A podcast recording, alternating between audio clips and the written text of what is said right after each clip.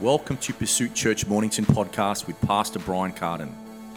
The message you're about to hear will help you build your faith in Christ and grow in the knowledge of His will. Let's go right into the message. Today, I'm going to continue on talking on labor. The past couple of weeks, I've spoken about grace for the labor. Say grace. Now I'm going to continue with another idea, faith for the labor. Say faith. I gave you good enough information on what grace is and how grace is God's part for our life. Grace is God's unmerited favor. I mean, you don't deserve it. There's nothing you can do to earn it. You can't buy it. You can't sell your soul for it. You can't do nothing for it. It is yours. Say, grace is mine. And how did grace come into your life? Through Jesus Christ. Come on. Through Jesus. But the only way for grace to then work in your life is by faith. Say faith. So faith is our part.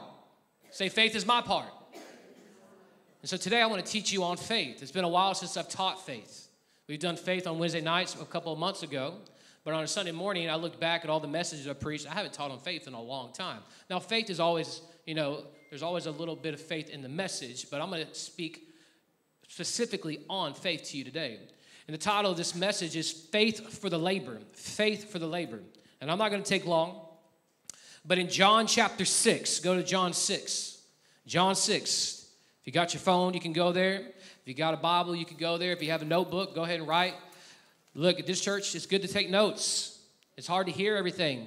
You can take notes, and you can go back throughout the week, and you can have some study time. Amen? Because, again, I'm not here just to tickle your ear, like the Bible says. I'm not here just to give you a little bit of meal. No, I'm here to feed you the Word of God. Now, some of you may be child and immature in the things of God. That's fine. And the Word of God that I preach, the Holy Spirit will be able to minister to you right where you are today. That's the beauty of having the Holy Spirit and having the impartation of the Word of God rather than just giving information. Because sometimes you just can't chew all of information. You need it to be kind of broken down.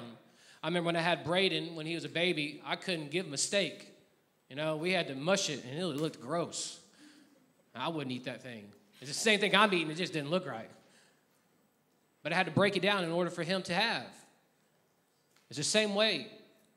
There might be some things that may go over your head, but learn how to hear from your spirit.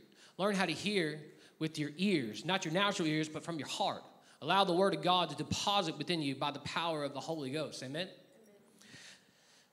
John chapter 6, I'm going to read a few scriptures. After this, Jesus went away to the other side of the Sea of Galilee, which is the Sea of Tiberias. And a large crowd was following him because they saw the signs that he was doing on the sick. Notice people are always following Jesus because of what he demonstrated, what he did. The church should have mass following because of the signs they see. This is why there's not a lot of people coming to church, because there's not signs happening. Because you got churches that are dead. You got churches that have pulpits that have no fire preacher or anointing on the pulpit. Then you got dead people on the pews, and then you got dead people in the region. But let me help you. We need some old-time Holy Ghost fire again.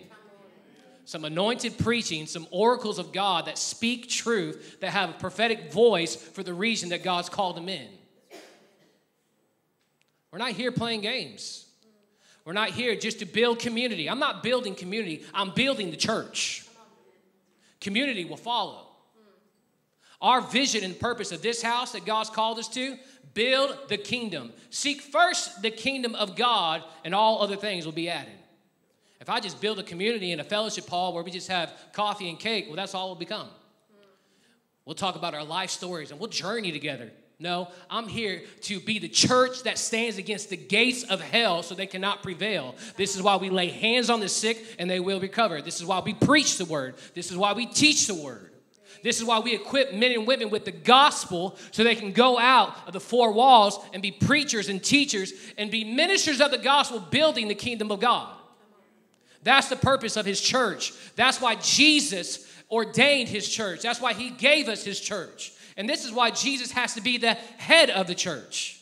Because if it becomes about man and man becomes the head, well, then we get a bunch of ideas and methods and programs and things that are completely off of what God called us to do.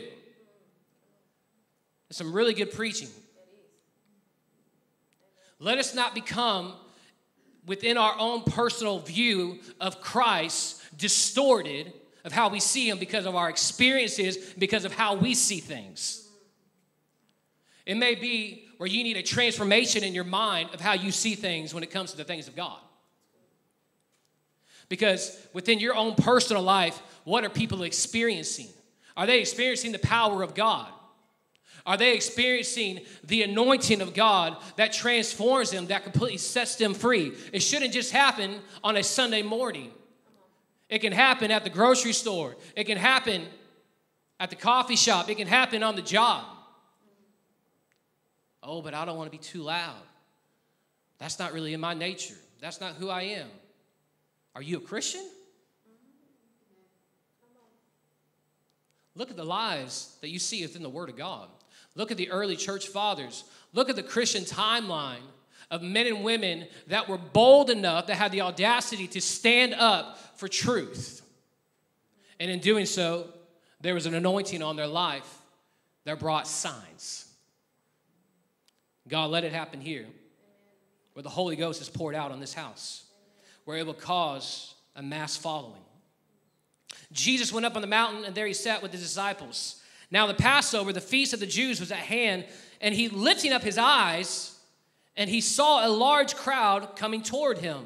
And Jesus said to one of his disciples, Philip, where are we to buy bread so that these people may eat? So Jesus, and if you read in other accounts, he was preaching. He was teaching them. They've been with him, following him. They haven't eaten.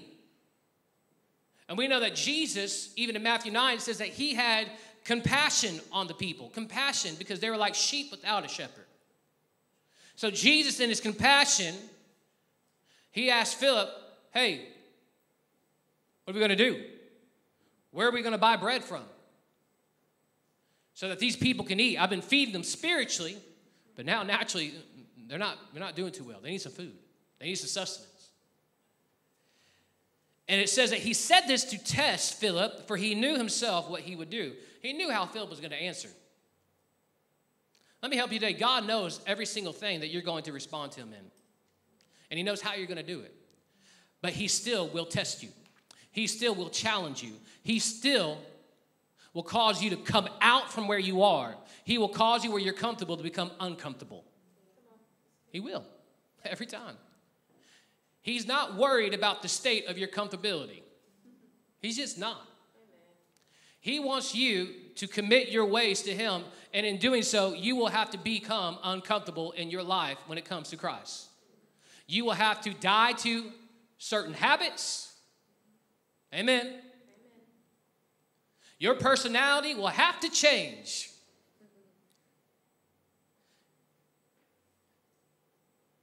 Your job may even have to change. You may have to quit your job and do something different.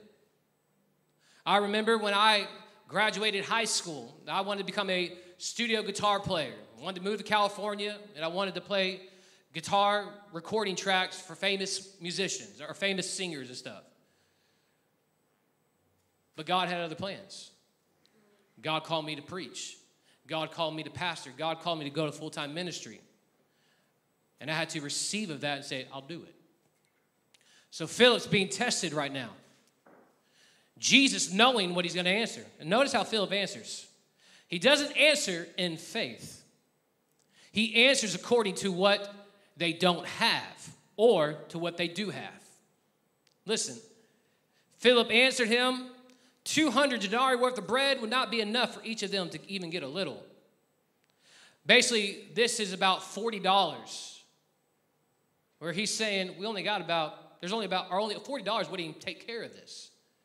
6 months' wages couldn't even take care of the amount of people that are here with us. That's a lot of people, isn't it? Philip answered Jesus according to what he did not have. And it's interesting because he's seen Jesus work miracles, signs, and wonders. You would think by now faith would be in him. You would think by now, well, he could have just said to Jesus, you're Jesus. What are we doing? What do I need to believe for? What do you want me to do? I'll do it. See, we read this, and how do we respond to it? We can respond to the Word of God two ways. In our mind, say my mind, or in my spirit. Now, put a little post-it note right here. Let's go somewhere else. We'll come back to this. We'll finish this with this. 1 Corinthians 2.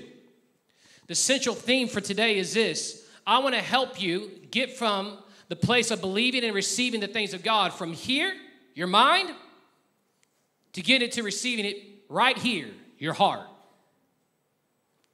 Getting the things of God will not come through here. Getting the things of God will only come from your spirit, your inner man, your heart. The Bible calls it the heart of a man.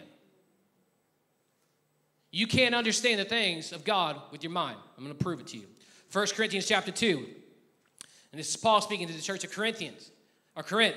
And I, when I came to you, brothers, did not come proclaiming to you the testimony of God with lofty speech or wisdom. For I decided, look at that, for I decided to know nothing among you except Jesus Christ and him crucified. Now, we know that Paul was a very intelligent man. He was intelligent. He was trained. He was raised. He was articulate in speech. He could communicate really well.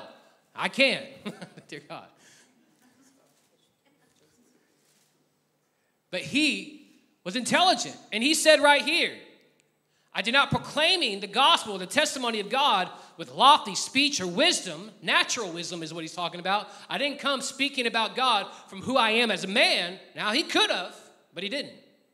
And there's a lot of preachers that talk about God from just information because they read or they took some theology classes and now they think they got it all figured out. It's not information that you need. Oh, knowledge will help. Understanding will help. But you need the spirit of wisdom, which only comes by the Holy Spirit, which only comes by intimacy with God. In verse 2 it says, for I decided to know nothing among you except Jesus Christ and him crucified. Notice, he gets to a place, and there's even other passages where he says, everything that I have acquired, everything that I have is nothing. Only Jesus Christ is everything. Amen. And he says in verse 3, and I was with you in weakness and in fear and in much trembling. And my speech and my message were not in plausible words of wisdom. But, say but, this is how the preaching came. This is how the teaching came. You ready? Demonstration of the Spirit and of power. These two things only come by walking with the Lord. This is why you got people that come to the church every single week. They come, they sit down for 2 hours, and they never leave. Changed, saved, set free. They leave the same way they came in because there's no demonstration. Come on. Of the Spirit and of power. Every word that's said just falls on deaf ears because of the receiver, the hearer. Some people aren't even hearing in church. They're falling asleep because they're tired. But we got to get to a place where we are awake. Awake, you sleeper. Come alive to the things of Christ. How do you know that today you are alive through Jesus Christ? You're alive. But the words that Paul spoke came in demonstration in spirit and of power, meaning that Paul has been somewhere before he preached to them. He was in a place of intimacy with God. He knew the Lord. He knew him. But it's interesting, Philip's been with Jesus this whole time. He's seen him pray, lay hands, cast demons out, miracles. And here he is in doubt and unbelief, not knowing what to do. He responded differently than how we see Paul respond. See, Paul is ministering to people according to the spirit that's in him. He didn't get it in here. He got it in here. Let's continue on. It says, verse 5, so that your faith might not rest in the wisdom of men, but in the power of God. So it says, I came with this message in demonstration of the Spirit and of power, so that your faith might not be in the wisdom of men. Meaning, because of what I have done through the Spirit of God and in the power of God, this will cause faith to grow in you. This will cause you to come to a place of belief, of confidence, and trust in God. The church has to be a place where they walk in the power of God and the Spirit of God, so it brings men and women to faith.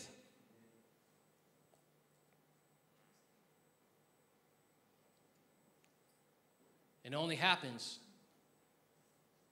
by walking with them. It says, not in the rest of the wisdom of men, but in the power of God. I guarantee you there's a lot of other people that came with their own wisdom, with their own commentary, with their own homiletical, philosophical ideologies and things that just try to tell them who God was according to the earth, according to science, according to what we've studied, and we don't see what you see, and their arrogance and their pride. The very thing of faith goes against the 5 natural senses. It contradicts every single natural sense that you have in your flesh. If faith is seen or used by the natural senses, then it's not faith at all. What good is faith if you can see it, taste it, touch it, hear it, feel it? Can anybody here tell me today without the Word of God how you're born again? No. This is why the understanding of being born again and saved is foolish to an unbeliever. They don't get it. Even Nicodemus had a hard time understanding what it meant to be saved. And Jesus said, well, you feel the wind, don't you? And you don't know where it comes from. Can you tell me where the wind comes from? No, it just is. It's there. See, there are some things that you have to be careful on how you debate or talk about to an unbeliever. If you go in there trying to debate and trying to argue, good luck. I've never seen anyone turn to God because of a conversation that was with anger and frustration. It won't work. It always has to be done in love and then also motivated by the Holy Spirit, because He'll give you the words to say. I've seen times of my father, and even in my own life, where I've ministered to people, and I knew in the Spirit what was going on in their life, and God gave me a word of knowledge or a word of wisdom for that person, and they were shocked, and they were, how did you even know those things? It's because of the Spirit of God. See, if you rely on the Spirit of God, it's amazing what God will lead you to do. It's amazing how He will talk for you rather than you talking from your own intellect and your own understanding, because in reality, we don't know how to talk well. I don't care how great of a communicator you are, or how well-versed you are, or how knowledgeable or intelligible you are. Without the Holy Ghost, you're nothing. Verse 6 says, yet among the mature we do not impart wisdom, although it is not wisdom of this age or the rulers of this age who are doomed to pass away. Come on, speaking of Satan. But we impart a secret and a hidden wisdom of God, which God decreed before the ages for our glory. None of the rulers of this age understood this. Look at that. No one understood this until now, for if they had, they would have been crucified, or they would not have crucified the Lord of glory. He's talking about the Pharisees. They don't understand the wisdom of God, the hidden things, the secret things, because they are not spiritual people. They looked like it from the outside, but on the inside, even Jesus said, you don't love me. They wouldn't even accept Him as the Messiah. They wouldn't accept Him as being the Lord. Their heart was turned away from Him, and that's why they murdered Him. Verse 7 says, but we impart a secret and a hidden wisdom of God, which God decreed before the ages of our glory. Who is He talking about? Who imparts it? They do. Paul. Men of God, women of God, they impart the hidden things, the secret things. By who? the Holy Spirit.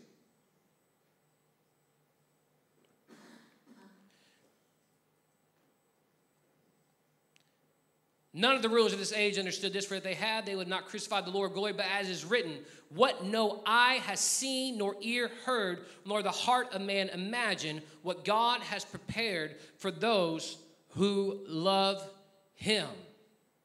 Verse 10. These things God has revealed to us through where? Through where? Notice not your mind. Notice it's not a natural thing. So today, if you're trying to understand God naturally, good luck. You won't be able to. Today, if you're trying to pray in your mind and according to your mind, you'll have very little success. Today, if you're trying to worship God according to your mind, it will be challenging to grow in your worship. It will be challenging. What is worship? Is worship just dancing, jumping, singing, shouting? No. Worship is more than that. Worship is surrender of your life. It's surrender of your life. The Bible says, Jesus said, worship him in spirit and in truth. The only way I truly worship God is in spirit and in truth. And what truth is he talking about? The truth of who he is, the truth of his word, the truth of God. Notice this says, these things God has revealed to us through his spirit. So notice that things are revealed to us by God through the Holy Spirit. For the Holy Spirit searches everything, even the depths of God. Now look, he's about to give you a little analogy. For who knows a person's thoughts except the spirit of that person? I don't know your own thoughts. I'm not in your mind right now. But your spirit does. Your spirit knows your thoughts.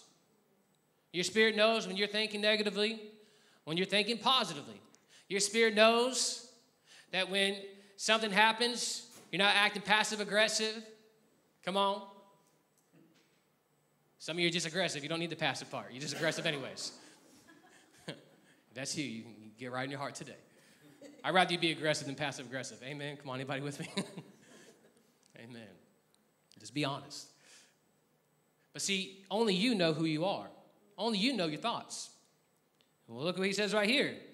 So also no one, no great person, no scientific study,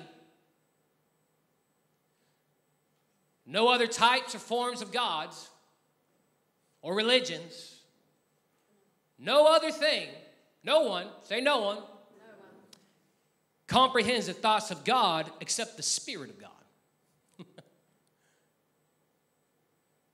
So the Spirit of God, meaning the Holy Spirit, is the only one, because remember, he's a person, comprehends the things of God, and he reveals him to us.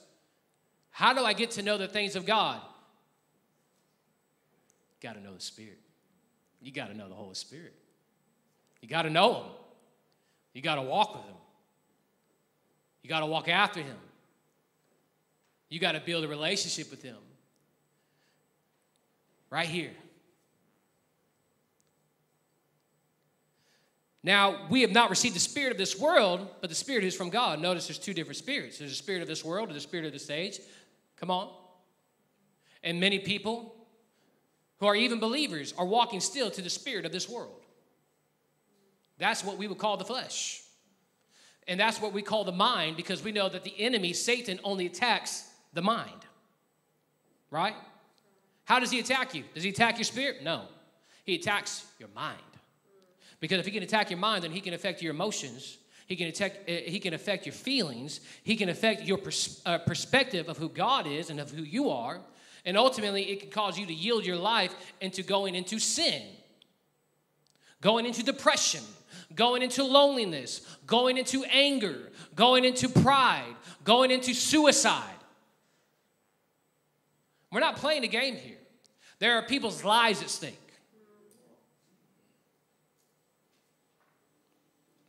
I don't know you today. Not every single one of you. I don't know where you are today. I don't know how you see God. And I'm only halfway through this, and it's fine. I'll finish it next week.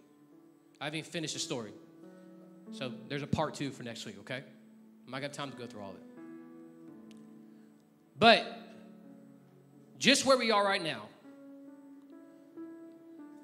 the Holy Spirit is in you. How many know that? He dwells in you. Where does he live? Does he live here? No. Does he live in my body? No. He lives in your spirit. He dwells in your spirit. He inhabits your spirit. The Bible says that when I pray in the spirit, that the Holy Spirit, come on, Romans 8, he's interceding for me. There's intercession made by the Holy Spirit on behalf of me unto God. And that he will reveal what God says to me to where? My spirit. Say it this way. I'm a spirit man that lives in a body that has a soul. That's the flow of my life. That's the flow of now being a new creature in Christ Jesus. You're no longer what you see in the mirror. You can beautify it, Botox it, trim it, cut it, do everything you want to, but that is not who you are. It is a natural thing, and let me help you, honey. Today, we're all going to get older one day, and it's all going to go into the ground. So the reality is, if we put more effort and time into our physical than spiritual, there's something wrong.